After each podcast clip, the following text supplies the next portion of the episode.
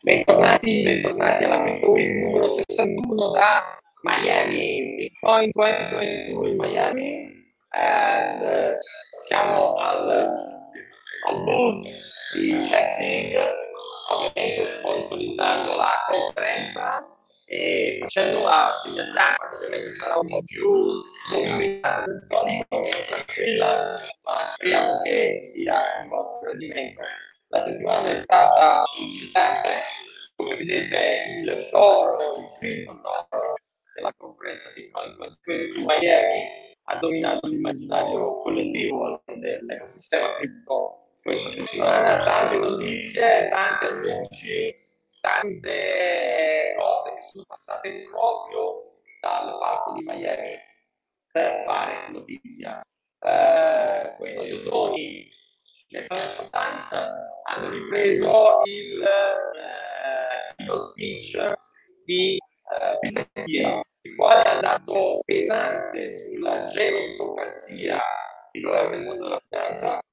individuando il Warren Buffett, appunto il nemico numero uno di Bitcoin, cioè eh, come caratterizzatore principale, esemplare esempio storico numero cioè di finanza che non capisce cosa accade nel mondo cripto. Il, eh, l'intervento di lo potete vedere evidentemente su YouTube, perché come sempre il nostro stile, sulla pagina di Catala Criptoni numero 61 trovate tutte le notizie che diamo. Uh, tra le notizie passate dal parco uh, di Miami c'è quella di Samson Moore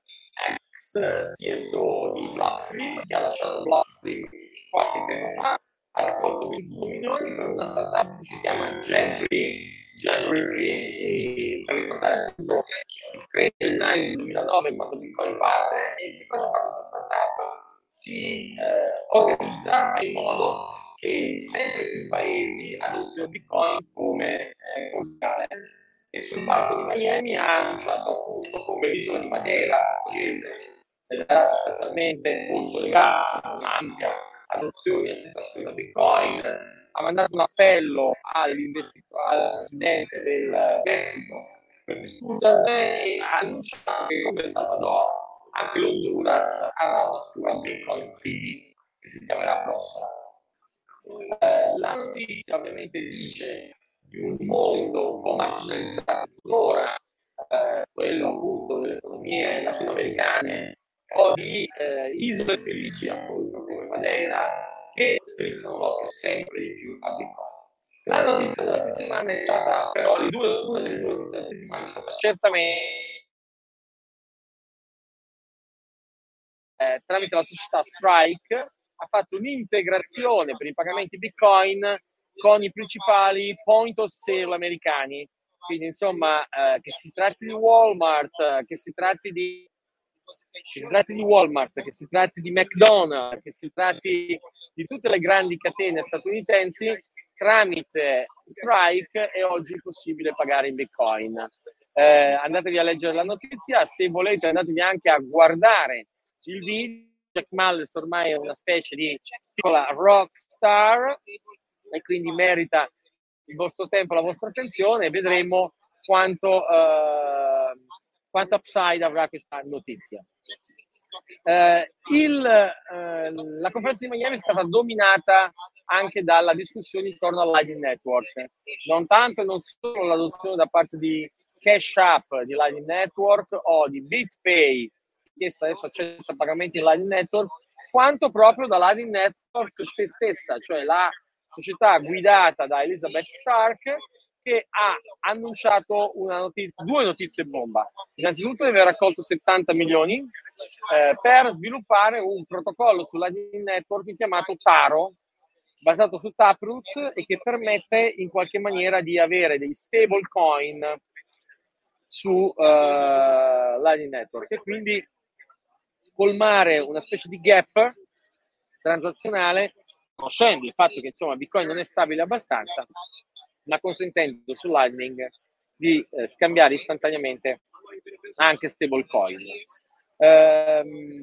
certo, 70 milioni di dollari sono tanti, è evidente che in che maniera Lightning Network eh, li merita o li ha meritati. Sappiamo che Elizabeth Stark gode della stima dell'ecosistema da tanto tempo. Il sottoscritto qualche scetticismo lo ha manifestato e continua ad averlo su un protocollo che a sei anni di distanza dal suo lancio, su sette anni, ha ancora una scorsa adozione e presenta dei punti tecnologici eh, non ancora risolti. Ma in bocca al lupo agli amici di Lightning, ci siamo per voi. Eh, potete leggere peraltro anche proprio in un post di Elizabeth Stark medesima eh, quali siano le eh, novità su Medium. Su Medium. Altra grande star, perché non c'è niente da fare, è qui a Miami è evidente che alcuni personaggi sono come delle rock star, altra grande star dell'evento di Miami è stato Michael Saylor, l'amministratore delegato di um, MicroStrategy, che non tanto, non solo ha confermato gli ultimi, ho perso anche il conto di quanto fossero 250 milioni di dollari investiti in Bitcoin, ma ha avuto soprattutto una fire chat, una discussione al caminetto, il caminetto non c'era, ma le chiamano così lo stesso, con Katie Wood, Chief Investment Officer di Arts. Entrambi molto bullish su Bitcoin, entrambi hanno raccontato tanto ottimismo, eh, tanto ottimismo basato secondo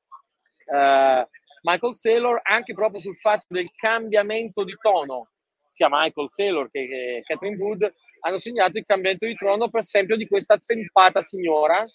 la quale eh, si tratta di Janet Yellen, eh, ministro del tesoro e precedentemente chairwoman della Federal Reserve, che è passato da un atteggiamento se non ostile, sicuramente molto preoccupato nei confronti del mondo cripto, a un vocabolario adesso molto più suadente. Quando ha parlato delle cripto le ha definite trasformative. E che la Yellen eh, cambi tono sulle cripto significativo, specialmente se poi nell'audizione al Senato conferma che in realtà eh, i russi non hanno usato le cripto per evadere le sanzioni. Se volete vedervi tutta la la trovate anch'essa su YouTube, ma la cosa importante è che insomma è stato risposto per le rime a quest'altra signora un po' antipatica, un po' isterica, no? il senatore uh, Elizabeth Warren, sempre angosciata che le prime fonti di ogni male, perché aveva chiesto appunto al tesoro statunitense chiarimenti sul fatto di, uh, non, che le cripto non venissero usate per evadere le sanzioni. Vi ricorderete, avevamo fatto vedere come l'amministratore delegato di Chainalysis le avesse risposto per le rime, ma la signora non voleva sentire, la signora Warren beh, avrà ascoltato perlomeno la Yellen. I regolatori americani sono sempre molto attenti, Gensler continua il suo iperattivismo, speriamo, a me Gensler piace, e per esempio adesso sta cercando di coinvolgere la CFTC. Eh, sono anni ormai eh, di questa schizofrenia dei due grandi regolatori americani, la CFTC che ha autorizzato il futures su Bitcoin, mentre la SEC che nega l'ETF su Bitcoin. Bitcoin è abbastanza chiaro, almeno per il regolatore americano, è un asset, eh, è una commodity, scusate, non è una security. Tutto il resto, secondo Gensler, è una security, però insomma, meglio se il regolatore che regola le security, la SEC, va d'accordo con il regolatore che regola le commodity come la CFTC. Novità di questa settimana è anche il tesoro inglese che annuncia di voler fare all'Inghilterra un crypto hub, un crypto hub eh, che quindi diventi un luogo propulsivo per l'economia cripto in Europa. E insomma, fa piacere notarlo, soprattutto se lo compariamo invece alle infelici dichiarazioni eh, del board member di SB Panetta la scorsa settimana al Parlamento europeo, quando invitava ad essere meno tolleranti con Bitcoin che è socialmente inutile ed inquina. E insomma, eh, questi giudizi su cosa sia o non sia socialmente utile, forse è meglio lasciarli alla società, la quale invece sta dimostrando un interesse gigantesco per tutto il fenomeno cripto. Quindi leggetelo sulla stampa specializzata o leggetelo anche sul sito della Reuters, che appunto commenta le ambizioni della Gran Bretagna di sfruttare il potenziale cripto. Uh, altra notizia, Terra Luna continua nei suoi acquisti in Bitcoin e quindi sostiene il prezzo di Bitcoin, ma è di questa settimana la notizia che collateralizzerà i suoi stablecoin anche eh, in Avax, il coin di Avalanche. Ahimè, ahimè, ahimè uh, insomma, le riserve in oro digitale insieme alle riserve con plastica di seconda generazione non è che siano entusiasmanti, ma tant'è, tutto sommato, comunque ringraziamo la Luna Foundation per il sostegno in acquisto sui corsi di Bitcoin di cui stiamo godendo un po' tutti da qualche settimana. Uh, alcune notizie sparse, un quinto dell'hash rate della rete Bitcoin è oggi controllato da aziende quotate. Questo è un altro segnale di grandissima maturità. Siamo passati da un monopolio pressoché totale della Cina ad aziende quotate. Eh, direi che una industrializzazione eh, del fenomeno, una eh, anche regolamentazione, anche una finanziarizzazione del fenomeno cripto è in corso ed è ben accetta. Anche i corsari eh, come Binance che stanno cercando di rimettersi in pista, di regolarizzarsi, trovano mh, delle soddisfazioni. Per esempio Binance US ha raccolto questa settimana 200 milioni di dollari come seed, ha una valutazione della società di 4 milioni concludiamo il nostro webcast, concludiamo il nostro webcast